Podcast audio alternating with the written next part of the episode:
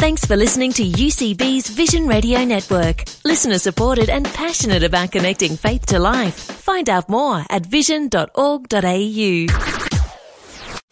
Saturday's Top 5. We had the privilege of being the recipients of a uh, fresh mud crab from uh, a colleague of mine the other night, Neil. He just turned up with a, a live crab. Something of a delicacy. Very, a nice very mud crab. nice, decent size. It was great. But the, the one thing that um, we were showing um, my son and daughter, you know, and they're snapping away, it was very cool. And had to say, well, we're now we're going to put it to sleep now in the fridge, you know, it's kind of thing. But I couldn't find a pot that would actually hold this thing. Its its claws were massive, and you know, you just cringe at the thought of it actually grabbing a hold of you. Yeah. Did you tie it up before you put it into a pot?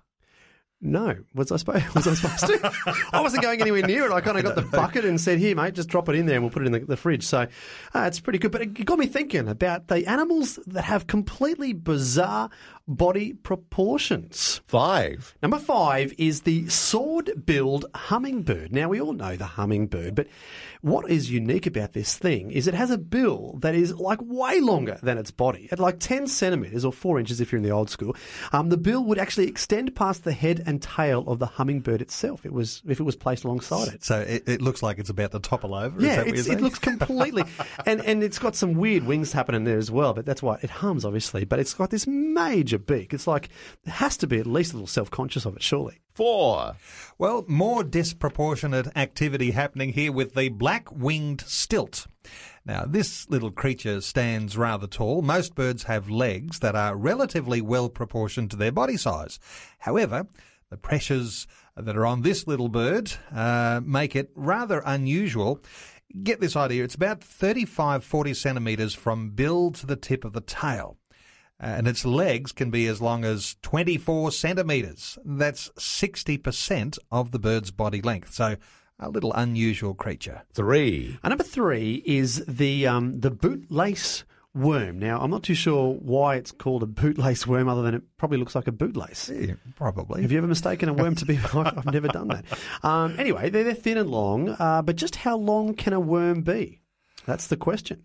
Well, the answer is actually rather um, shocking in certain species. The bootlace worm, commonly seen off the coasts of Britain, is an unsegmented species with incredible growth potential that is seemingly unlimited at times.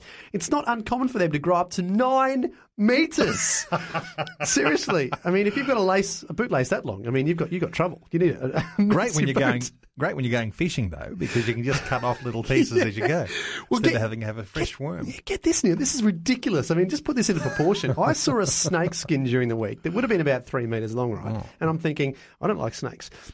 Imagine if it, do, do worms actually get rid of their skin? I don't think so. Do they? I don't know. Um, yeah, I think they do. Let's just actually. pretend they do for a second. yeah. Imagine if coming across this one, the longest known specimen of the bootlace worm has measured at 55 metres. Whoa, That is ridiculous. that's a giant's bootlace. I know. Have you ever heard of like boot, uh, bootlace worms on planes? Two. Number two is the tube-lipped nectar bat. Try Now, and say that three times fast. The tube-lipped nectar bat. But, but, yeah, yep. so we're talking about the tube-lipped nectar bat. Uh, and this one gets the award for the longest mammal tongue. now it goes. Uh, not to uh, uh, like you know like, like anteaters or anything like that, uh, but this one, interestingly, the tongue is so big. The tiny bat's only about five centimeters long, but its tongue extends nine centimeters, so it's Wow. nearly twice the length of its entire body. now that's a tongue. I'd hate to get that one tongue tied, wouldn't I? That's right. Imagine. That's ridiculous. Maybe it's got the bootlace tongue. Saturday's Top 5. Number 1. Measuring at about 43 centimetres long and weighing in in the blue corner at 3 to 4 kilograms, this is the spring hare. It's caused a lot of trouble for scientists, Neil, I can tell you, attempting to study it. It is the size of a rabbit, but closely resembles a kangaroo. Compelling some to describe it as a cross between the two animals. It has a tail nearly as long as its entire body that acts as a brace while walking. Now, if you had a tail that long, it's going to be hard not to drag it behind you. The animal appears to have no close relatives among other species, but the ridiculous proportions of the spring hare are actually highly practical. Saturday's Top 5.